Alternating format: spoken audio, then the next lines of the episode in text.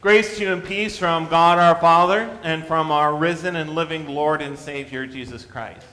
The Word of God, which we receive this morning with joy, is from the Gospel of John, chapter 14, verses 23 to 31. Jesus answered and said to him, If anyone loves me, he will keep my word, and my Father will love him, and he will come to him and make our home with him. He who does not love me does not keep my words, and the word which you hear is not mine, but the Father's who sent me. These things I have spoken to you while being present with you. But the Helper, the Holy Spirit, whom the Father will send in my name, he will teach you all things, and bring to your remembrance all things that I said to you. Peace I leave with you, my peace I give to you. Not as the world gives, do I give to you. Let not your heart be troubled neither let it be afraid. You have heard me say to you, I am going away and coming back to you. If you loved me, you would rejoice, because I said, I am going to the Father, for my Father is greater than I. And now I have told you before it comes, that when it does come to pass, you may believe. I will no longer talk much with you, for the ruler of this world is coming, and he has nothing in me. But that the world may know that I love the Father. And as the Father gave me commandment, so I do. Arise, let us go from here. So far, the word of the Lord. Sanctify us by your truth, O Lord. Your word is truth. Amen.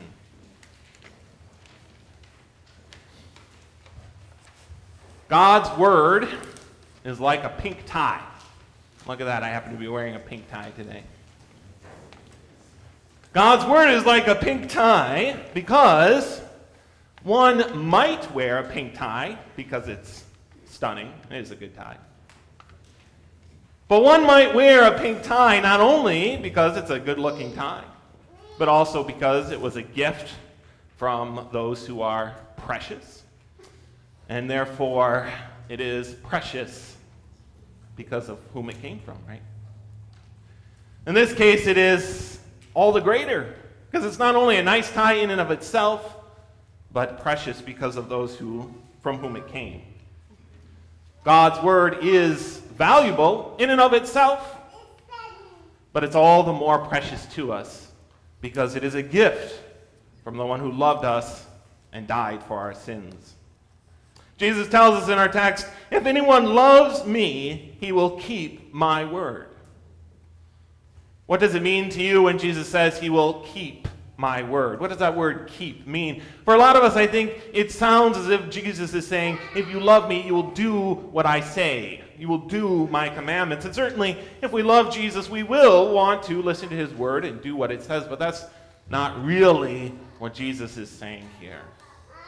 The word keep can mean to do, but it can also mean to hold on to, to treasure, to guard. And that's what Jesus means here. This is a gift from one who loves you, he says, and if you love me, you will treasure this gift. John 14, 24, he who does not love me does not keep my words. If a gift comes from someone we love, that gift is precious to us. If a gift comes from someone we don't care about, it's not precious. We may appreciate the gift, right? We may like it. It may be a good gift. But if we are not, if it does not come from those whom we love, it doesn't have that added element, that emotional bond that makes it truly precious. Our attitude towards God's Word reveals our attitude towards Jesus Himself. If we appreciate and love Jesus for all that He's done for us, for dying for our sins and rising again, we will treasure and guard this gift which He has given to us today, this gift of His Word. Our scripture readings this morning give us two examples of two different groups of people, both of whom receive a precious gift from God, and yet their reactions to those gifts and how they use them and how they feel about them are very different. In our Old Testament re- reading, we heard about the people of Babel. They received a gift from God, the gift of language, which I know may not seem like a gift when you're sitting in grammar class, but it is. The ability to communicate with one another. But not only the gift of language, but the gift of one language, unified. Imagine that. Imagine a world with one language where we all speak the same, the same tongue. You know, what did they, yet what did they do with this gift? Instead of using it to praise and glorify the God who created them and gave it to them, they used it in selfishness to build up themselves. They said to one another, Come, let us make a name for ourselves. And in their selfishness, they corrupted God's gift, and it was partially broken. They took the gift which God had given them, but they neither treasured it nor loved the one who gave it. In our second reading from Acts, we hear of the apostles, who also received a wonderful gift from the Lord the ability to speak in languages that they had not learned. But instead of using it for selfish reasons, like the people of Babel, they proclaimed the praises of God. They proclaimed the wonderful works of God. As we read in Acts 2:11, we hear them speaking in our own tongues the wonderful works of God. They treasured that gift. And they used it to praise the one who had given it to them. Unfortunately, men in our sinfulness almost always find a, corrupt, a way to corrupt God's gifts, no matter how great and wonderful they are. And so it wasn't long before this gift also was corrupted. We find the Apostle Paul writing to the Corinthians only 25 years after the first day of Pentecost, the first uh, Pentecost when the Holy Spirit came down and the apostles spoke in tongues. I really shouldn't call it the first Pentecost because actually Pentecost existed even in the Old Testament, but the first New Testament Pentecost, you guys know what I meant. Only 25 years later, Paul is writing to the Corinthians chastising them for the way in which they were using this gift, this gift of tongues, this ability to speak in languages, because they were no longer using it to proclaim the wonderful works of God, to tell people about Jesus Christ, but they were instead, like the people of Babel, once again concerned only with building a name for themselves, showing off how great they were that they could speak in tongues. 1 Corinthians 14 9, Paul writes, So likewise you, unless you utter by the tongue words easy to understand, how will it be known what is spoken? How will you use the gifts that God has given you today? Will you keep them, treasure them, and use them to the praise and glory of God as a thing precious? Or will you use them in selfishness to lift yourself up and praise yourself? The festival of Pentecost is a festival celebrating the giving of the Holy Spirit and the giving of God's Word. This was true even in the Old Testament. Pentecost means 50, and it comes, for us, it comes 50 days after Easter. For the Old Testament Israelites, it came 50 days after the Passover. And if you go back to the book of Exodus and you read through the account of how God delivered them from Egypt, you'll find that 50 days after that first Passover, the Israelites found themselves at the foot of Mount Sinai. And there they received from the mountain, from the top of the mountain, from the voice of God Himself, the Word of God. And so the festival of Pentecost was for them a celebration of the barley harvest, but also a celebration of the giving of God's word from the top of Mount Sinai. Many years later, the apostles on the very same day also once again received the word of God. This time, not from a mountaintop, of course, but in every language of those gathered together. They, the Old Testament believers, celebrated the giving of God's word simply because it was God's word. We, Rejoice in the giving of God's word, not only because it is God's word, but also because it is a precious gift from the one who loved us and died for us.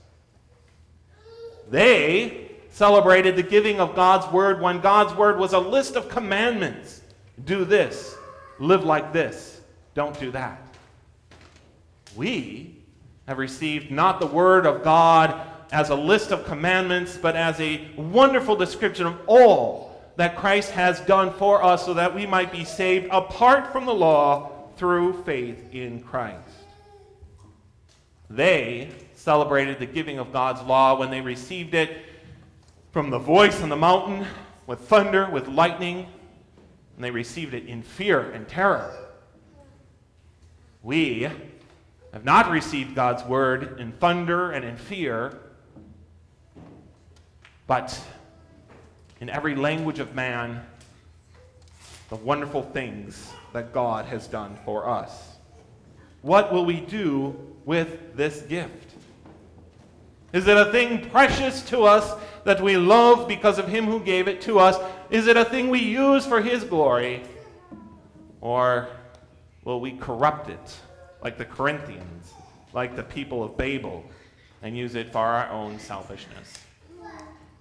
Today we celebrate not only the giving of the Holy Spirit and the giving of God's Word, which was received through the mouth of the apostles.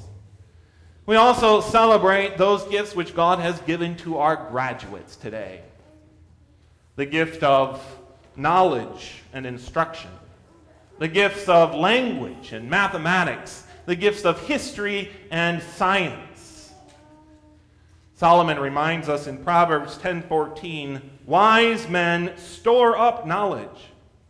And again in Proverbs 16:16, 16, how much better to get wisdom than gold, and to get understanding is to be chosen rather than silver. Again, these are gifts that are precious in and of themselves to know and to learn and to grow in our understanding of God's word. But how much greater, how much more precious are they when we understand that they are a gift from Him who loved us, and when we use them not for our own selfish gain, but to proclaim the praises, to proclaim the wonderful works of God. James 1:17 Every good gift and every perfect gift is from above and comes down from the Father of lights. So again, graduates, and all of us. How will you use these gifts which God has bestowed upon you? Will you keep them and treasure them and use them to the glory of Him who created you and redeemed you? Or will you think only of yourself and use them in selfishness for your own glory? All good things have come from God. He has given us our eyes and ears our mind, and all our senses, and still keeps them for us. He has given us His Word and His Holy Spirit, and still keeps them for us. He has given to us the forgiveness of sins through His death, and still keeps them for us. That's important, isn't it? Not only that He has given us these gifts, but that He is the one who preserves and maintains them among us. When I was in high school, a friend of mine once gave me a, a pair of red gloves. I liked the gloves. They were a precious gift. I appreciated them, but I can sometimes be a little absent minded, and I kept forgetting them. I left them in the classroom, I left them in the lunchroom, I left them in the library. And more than once, the friend who gave them to me would find them laying around when I didn't even realize I'd left them behind and would bring them back. Sometimes she would scold me a little. Sometimes she would threaten not to give them back to me next time. But she always returned them. Jesus reminds us that if you love me, you will keep, treasure, you will love my word but we don't always guard it and keep it safe as we should. We don't always treasure these gifts the way that we should. Yet our Lord and Savior Jesus Christ always returns them to us, doesn't he? He brings them back to us time and time again. We do not treasure his word as we ought, but he still keeps it for us. And his gifts are all the more precious to us because of it. God's word is like a pink tie.